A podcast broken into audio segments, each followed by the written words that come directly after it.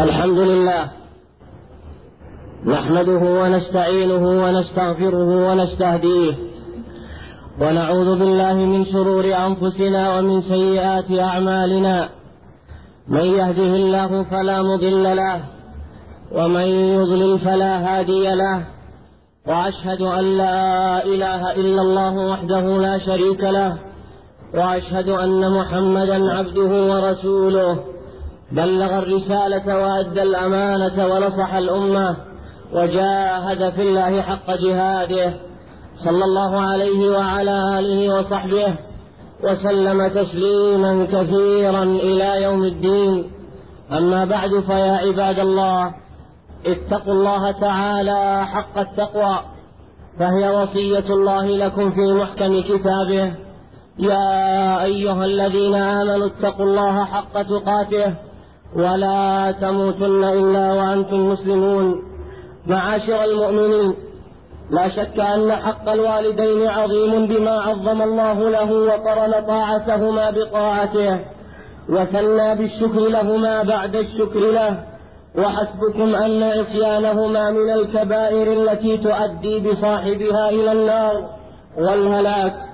إن لم يتب من العقوق والقطيعة ولقد مر بنا ما وقع فيه كثير من الناس وبالأخص بعض الشباب الذين قدموا طاعة الزوجات على الأمهات وجعلوا حوائج الوالدين بعد الفراغ من حاجاتهم وحاجات أصدقائهم. فترى الرجل له له الولدان والثلاثه يقف على قارعه الطريق صباحا أو مساء انتظارا لمحتسب يوصله على طريقه. وأولاده على فرشهم لم يشاءوا أن يقطعوا لذيذ النوم لأجل والديهم. وكثيرا ما نرى المرأة تلتمس من جيرانها وممن حولها مساعدتها في الوصول إلى منزل قريب أو لمناسبة معينة وأولادها في المنزل يتحاسبون. كل يقول لأخيه أن تذهب بها. فيا للحسرة والأسف. عن شباب بذل فيه والداه الجهد الجهيد ونهاية الأمر لا ينفعهم في أدنى الحوائج. فاحذروا معاشر المسلمين واحذروا معاشر الشباب عقوق الوالدين فإن ذلك سبب للشقاء في الدنيا والخزي والعذاب في الآخرة. جاء في الحديث الذي يرويه النسائي عن ابن عمر رضي الله عنهما أن رسول الله صلى الله عليه وسلم قال ثلاثة لا ينظر الله إليهم يوم القيامة العاق لوالديه ومدمن الخمر والمنان عطاؤه وثلاثة لا يدخلون الجنة العاق لوالديه والديوث والرجلة. رواه الحاكم وصححه عن أبي هريرة رواه وروى الحاكم وصححه عن أبي هريرة رضي الله عنه عن النبي صلى الله عليه وسلم قال أربع حق على الله الا يدخلهم الجنة ولا يذيقهم نعيمها مدمن الخمر وآكل الربا وآكل مال اليتيم بغير حق والعاق الوالدين. فإياكم والعقوق والزموا البر والصلة. واعلموا أن الوالد أوسط أبواب الجنة فحافظوا على ذلك الباب إن شئتم أو دعوا. جاء في الحديث عن ابن عباس ما من مسلم له والدان مسلمان يصبح إليهما محتسبا إلا فتح الله له بابين من الجنة وإن كان واحد فواحد وإن أغضب أحدهما لم يرضى الله عنه حتى يرضى عنه. قيل وإن ظلماه قال وإن ظلما. واعلموا معاشر المؤمنين أن من الآباء والأمهات من يتعنتون على أولادهم في حق طاعتهم تعنتا شديدا يصل في بعض الأحيان إلى أمر الوالدين أو أمر أحدهما ولدهما يأمرانه أن يطلق زوجته أو أن يفارق جلساءه الصالحين وأصدقائه وأن لا يخالطهم أبدا فهذا معاشر الآباء تشدد في باب الطاعة والبر فما المصلحة لأب أو أم كره زوجة ابنهما لغير سبب فأمراه بطلاقها؟ أيريدون أن يتجنوا على تلك الزوجة الضعيفة المسكينة حتى إذا طلقت عاشت دهرها أي من لا زوج لها؟ وقد يجران البلاء والشقاء والشقاء لولدهما في الحصول على زوجة جديدة قد توافقه وقد لا توافقه وقد كان قرير العين بزوجته الأولى راضيا بها. وينبغي لشاب أو مسلم وقع في مثل هذا أن يحتسب الجهد في إقناع والديه وفي إقناع والديه ببقاء زوجته عنده وعدم طلاقها. وتأكيد حق والديه على زوجته بمضاعفة البذل والخدمة والعناية. أما تشدد بعض الآباء هداهم الله على أبنائهم في مجالسة الصالحين والأخيار والأخيار من الأصدقاء؟ فإنهم بتشددهم هذا يفتحون المجال لهم لمجالسة الأشرار والسيئين. فإنهم بهذا يفتحون المجال لمجالسة الفاسدين. فالنفس لا بد لها من صاحب إما أن يكون جليسا صالحا أو جليسا سيئا. وقد يتشدد الأب الأب على ولده في هذا النوع من المجالسة خوفا عليه ولا شك. فالحل عند ذلك لا يكون بقطع الإبن عن أصدقائه وجلسائه الصالحين. بل الصواب هو متابعة الإبن والتأكد من ذهابه مع أصدقائه الصالحين. وسؤاله عما يدور بينهم في مجالسهم. سؤال تلطف واستفادة متبادلة لا سؤال تحقيق وامتحان. وعند ذلك يطمئن الأب إلى ذهب ولده وإيابه. وبهذه المناسبة أكرر النصح والدعوة إلى الشباب عامة وللأخيار الصالحين منهم خاصة أن يضاعفوا البذل والعطاء والبر والإحسان بوالديهم فإن الجميع لا شك مقصر في هذا الباب تقصير عظيم. واعلموا أن للأم النصيب الأوفى والدرجة العظمى في مقام البر وحسن الصلة. ففي الصحيح أن رجلا, أن رجلا جاء إلى النبي صلى الله عليه وسلم فقال له من أحق الناس بحسن صحابتي؟ قال أمك. قال ثم من؟ قال أمك قال ثم من؟ قال أمك قال ثم من؟ قال أبوك. ولا عجب أن تنال الأم هذا النصيب من البر والصلة فلها حق كبير وكثير ما نقدمه لها. يسير وقليل بالنسبة لما قدمته لنا. فكم ليلة باتت بثقلك تشتكي لها من جواها أنة وزفير. وفي الوضع لو تدري عليها مشقة فمن غصص منها الفؤاد يطير وكم غسلت عنك الأذى بيمينها وما حجرها إلا لديك سرير وتفديك مما تشتكيه بنفسها ومن ثديها شرب لديك نمير وكم مرة جاءت وأعطتك قوتها حنوا وإشفاقا وأنت صغير فآه لذي عقل ويتبع الهوى.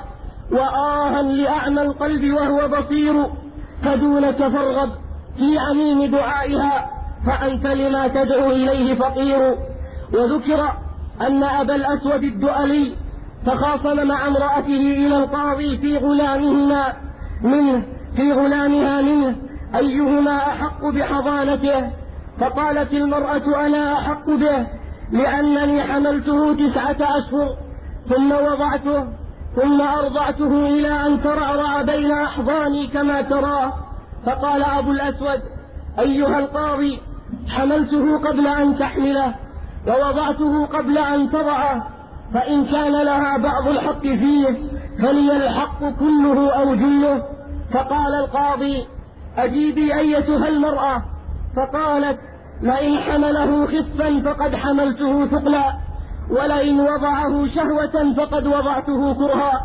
فنظر القاضي إلى أبي الأسود وقال له ادفع إلى المرأة غلامها ودعني من سجئه وعن عبد الله بن عمرو بن العاص وعن عبد الله وعن عبد الله بن عمرو بن العاص أن امرأة قالت يا رسول الله إن ابني هذا كان بطني له وعاء وحجري له حواء وثديي له سقاء. وزعم أبوه أن ينزعه مني بعد أن طلقني. فقال أنت أحق به ما لم تنكحي أي ما لم تتزوجي. رواه أحمد وأبو داود. يقول الإمام القرطبي إن من الإحسان إلى الوالدين والبر بهما إذا لم يتعين الجهاد ألا يجاهد إلا بإذنهما. وفي الصحيح عن عبد الله بن عمرو رضي الله عنه قال جاء رجل إلى النبي صلى الله عليه وسلم يستأذنه في الجهاد. فقال صلى الله عليه وسلم أحي والداك؟ قال نعم. قال ففيهما فجاهد. رواه مسلم. وروى البخاري أن رجلا جاء إلى النبي صلى الله عليه وسلم يبايعه على الهجرة وترك أبويه يبكيان. فقال صلى الله عليه وسلم ارجع إليهما فأضحكهما كما أبكيتهما. ولا شك أن بكاء الوالدين بما يجره الولد لهما لهو من العقوق كما جاء ذلك في الحديث. ومن الحديث الذي سبق ينبغي لمن أبكى والديه أو أغضبهما أن يتوب إلى الله وأن يسعى جاهدا لإرضاهما وأن يسعى جاهدا لأن يرضيا عنه. ولرد الابتسامة إلى وجوههما بفعل يرون منه ندمه وأسفه على ما فرط في حقهما وذلك بهدية تليق بمقامهما والدعاء لهما والتلطف واللباقة في معاملتهما. بارك الله لي ولكم في القرآن العظيم ونفعني وإياكم بما فيه من الآيات والذكر الحكيم. أقول قولي هذا وأستغفر الله العلي العظيم الجليل الكريم التواب الرحيم لي ولكم فاستغفروه من كل ذنب إنه هو الغفور الرحيم.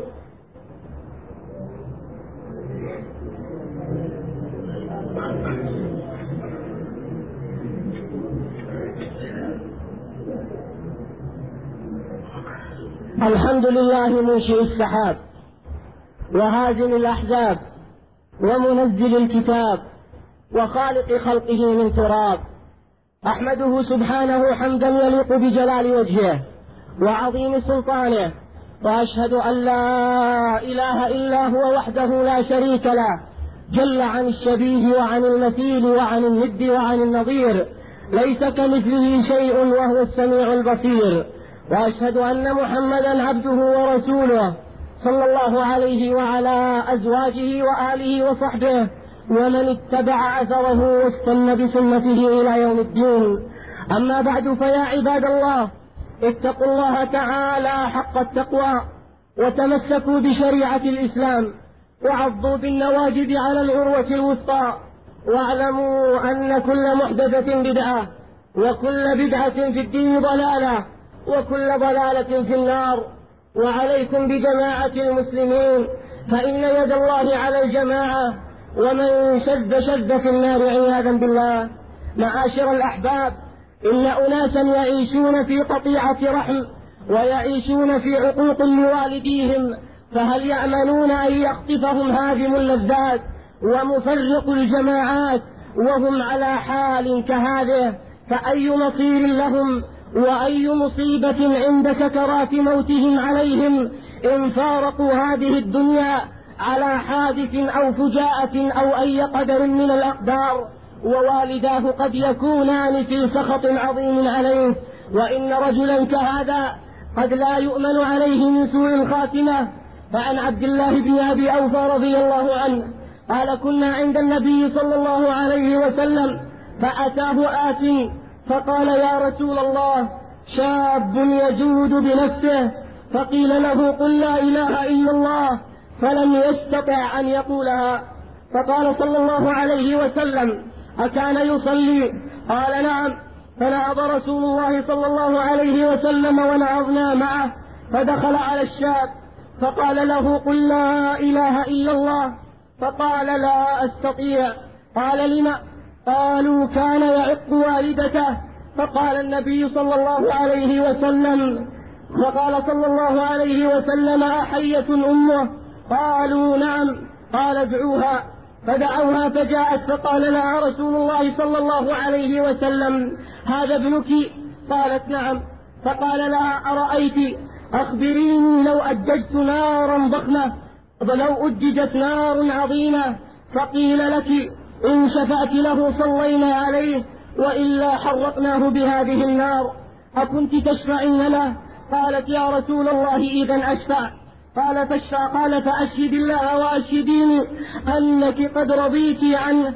قالت اللهم إني أشهدك وأشهد رسولك أني قد رضيت عن ابني. فقال رسول الله صلى الله عليه وسلم يا غلام قل لا إله إلا الله وحده لا شريك له. واشهد أن محمدا عبده ورسوله.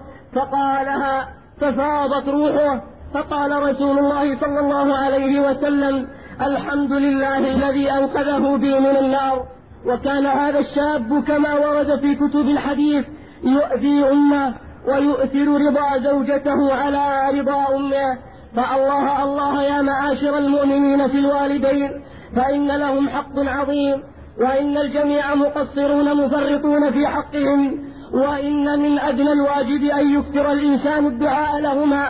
وكما جاء في الآية وقل رب ارحمهما كما ربياني صغيرا. أقل الأمر ألا ينساهم الإنسان في كل صلاة وفي كل دعاء أن يدعو لهما بخالص ما يدعو به لنفسه من الرحمة والمغفرة وهون الحساب ودخول الجنة. معاشر المؤمنين ومن كان والداه كبيرين فإنهما أعظم فإنهما أعظم باب لدخوله الجنة وإنه لعلى خطر عظيم إن ماتا ولم يحسن البر بهم بهما. ففي حديث مسلم عن أبي هريرة رضي الله عنه أن النبي صلى الله عليه وسلم قال رغم أنفه رغم أنفه رغم أنفه. قيل من يا رسول الله؟ قال من أدرك والديه عند الكبر أحدهما أحدهما أو كليهما ثم لم يدخل الجنة وجاء رجل إلى النبي صلى الله عليه وسلم وتأملوا هذه الواقعة أو هذه القصة معاشر المؤمنين فإن كثيرا من الناس يستكثر ما ينفق على والديه ويستكثر بقاء والديه في بيته ويستكثر خدمته وعنايته بهما وقد نسي ما قدماه.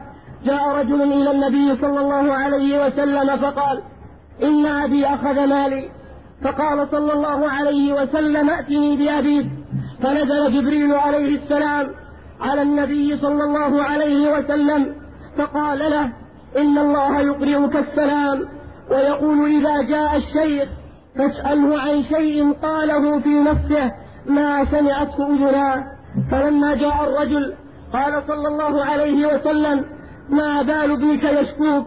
أتريد أخذ ماله؟ فقال الرجل يا رسول الله سله. هل أنفقته إلا على أعمى عماته أو على نفسي؟ فقال صلى الله عليه وسلم دعنا من هذا. أخبرني عن شيء قلته في نفسك لم تسمعه أذناك قال أفلا محالة من هذا يا رسول الله؟ قال نعم. قال فإني يا رسول الله قلت في نفسي غزوتك مولودا وعلتك يافعا. أعل بما أجني عليك وبما يجنى عليك وتنهل. إذا ليلة ضاقتك بالسقم لم أبت لسقمك إلا ساهرا أتململ كأني أنا المطروق دونك بالذي طرقت به دوني فعيني تهمل تخاف الردى نفسي عليك وإنها لتعلم أن الموت وقت مؤجل. فلما بلغت السن والغاية التي إليها مدى ما كنت فيك أؤمل. جعلت جزائي غلظة وفظاظة كأنك أنت المنعم المتفضل. فليتك إذ لم ترى حق أبوتي فعلت كما الجار المجاور يفعل. فأوليتني حق الجوار ولم تكن علي بمال دون مالك تبخل. فأخذ النبي صلى الله عليه وسلم بتلابيب ولده فقال أتسمع أنت ومالك لأبيك؟ أنت ومالك لأبيك. إذا معاشر الأحباب الوالدان لهم حق عظيم. نسأل الله جل وعلا أن يعيننا على القيام بحقهما وعلى البر بهما. ونسأل الله أن يرضي يرضيهما عنا. ونسأله أن يرضى علينا برحمته وبرضاهما عنا. اللهم أعز الإسلام والمسلمين. اللهم أعز الإسلام والمسلمين. ودمر أعداء الدين. وأبطل كيد الزنادقة والملحدين. اللهم من أراد المسلمين بسوء وأراد علماءهم بفتنة وأراد ولاة أمورهم بمكيدة اللهم فاجعل كيده في نحره اللهم فاجعل تدبيره تدميرا عليه اللهم أرنا فيه يوما أسودا اللهم أجر عليه دائرة السوء اللهم آمنا في دورنا وأصلح أئمتنا وولاة أمورنا اللهم اهد أئمتنا لكتابك وسنة نبيك اللهم لا تفرح عليهم عدوا ولا تشمت بهم حاسدا وانصرهم بالإسلام وانصر الإسلام بهم. اللهم اختم بالسعادة آجالنا وقرن بالعافية غدونا وآصالنا واجعل إلى جناتك مصيرنا ومآلنا. اللهم لا تدع لنا ذنبا إلا غفرته ولا هما إلا فرجته ولا دينا إلا قضيته ولا مريضا إلا شفيته ولا مبتلا إلا عافيته ولا حيران إلا دللته ولا عاقا إلا إلى البر رددته ولا قاطع رحم إلا إلى رحمه وصلته برحمتك يا أرحم الراحمين. اللهم اغفر لموتى المسلمين الذين شهدوا لك بالوحدانية ولنبيك بالرسالة وماتوا على ذلك. اللهم اغفر لهم وارحمهم وعافهم واعف عنهم. وأكرم نزلهم ووسع مدخلهم واغسلهم بالماء والثلج والبرد ونقهم من الذنوب والخطايا كما ينقى الثوب الأبيض من الدنس. اللهم أنت الله لا إله إلا أنت. أنت الغني ونحن الفقراء إليك. اسقنا الغيث ولا تجعلنا من القانطين. اللهم اسقنا الغيث ولا تجعلنا من القانطين. اللهم اسقنا الغيث ولا تجعلنا من القانطين. اللهم اجعل ما أنزلته رحمة بنا. اللهم اجعل ما أنزلته من الخير رحمة بنا من غير استدراج بمنك وكرمك يا أرحم الراحمين. ربنا ظلمنا أنفسنا وإن لم تغفر لنا وترحمنا لنكونن من الخاسرين.